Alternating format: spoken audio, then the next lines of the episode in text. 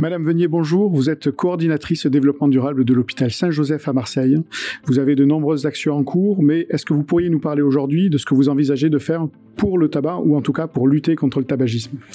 Alors l'hôpital euh, Saint-Joseph est engagé dans la démarche lieu de santé sans tabac hein, qui est euh, portée par le réseau euh, du RESPAD.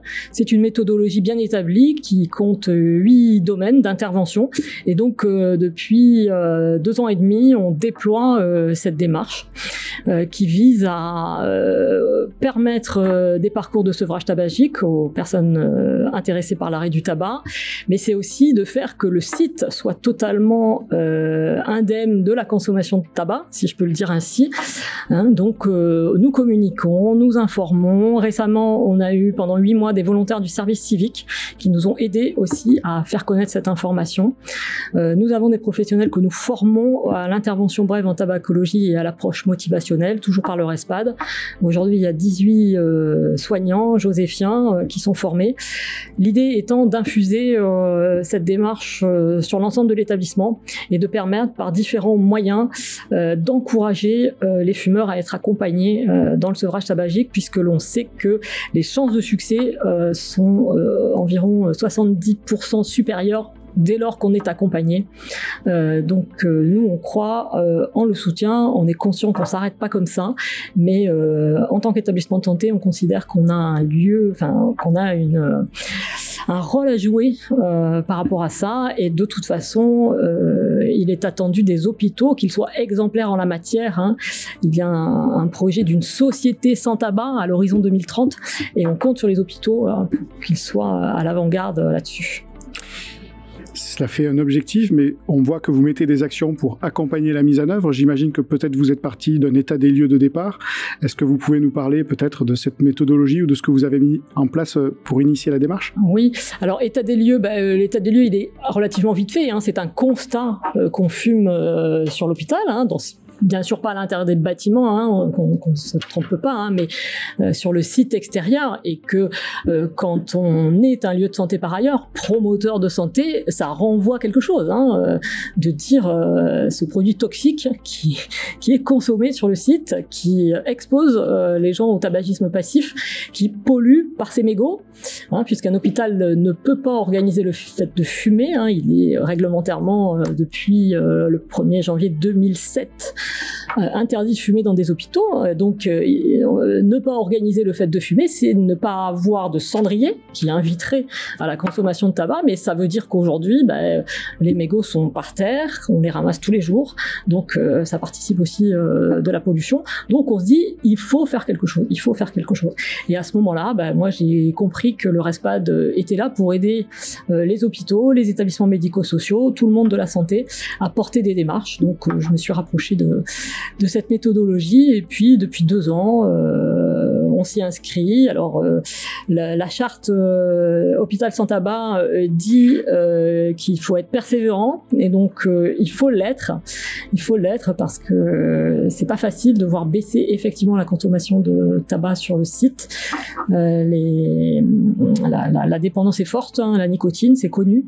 Et puis on sait qu'un hôpital c'est un lieu anxiogène. Alors pour les patients, hein, euh, à l'égard de, ce qu'ils entendent comme diagnostic. Donc s'ils sont fumeurs, euh, c'est un moment où on a besoin de,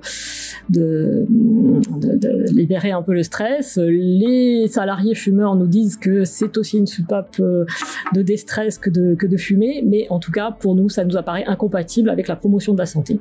Et nous sommes également engagés autour, enfin promus par les docteurs Ilyes Bouabdallah et Arnaud Boyer hein, euh, pour conduire une démarche euh, de dépistage du cancer du poumon euh, avec l'idée derrière de faire que ça se généralise, que ça se systématise, comme le cancer du sein ou le cancer colorectal où à un âge donné on reçoit un papier, on vous invite au dépistage. Là l'idée c'est que ça puisse se faire aussi sur le tabac pour le cancer du poumon Euh, donc euh, cette euh, étude recherche va inclure 1000 fumeurs qui auront entre 50 et 80 ans et qui auront fumé un paquet par jour pendant 15 ans. C'est ça le critère et donc ils vont être inclus dans un dispositif. Il y a des vidéos en ligne qui les racontent mieux que moi, donc pas de souci, nous mettrons les liens pour étayer tout cela. c'est vrai que l'on oublie, mais l'industrie du tabac, en dehors de la fabrication qui est déjà polluante, fait que les mégots qui se retrouvent au sol finissent à un moment donné dans les ruisseaux et les mers. C'est 500 d'eau mm. polluée par un seul mégot. Donc, on a des affiches qui le disent partout dans l'hôpital.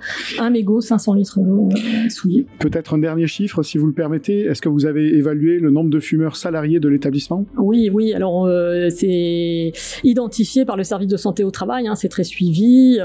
Euh, c'est environ 30% environ 30%, euh, ce qui à mes yeux est énorme. C'est autant que la prévalence euh, euh, de la population, en tout cas pour ce qui concerne PACA.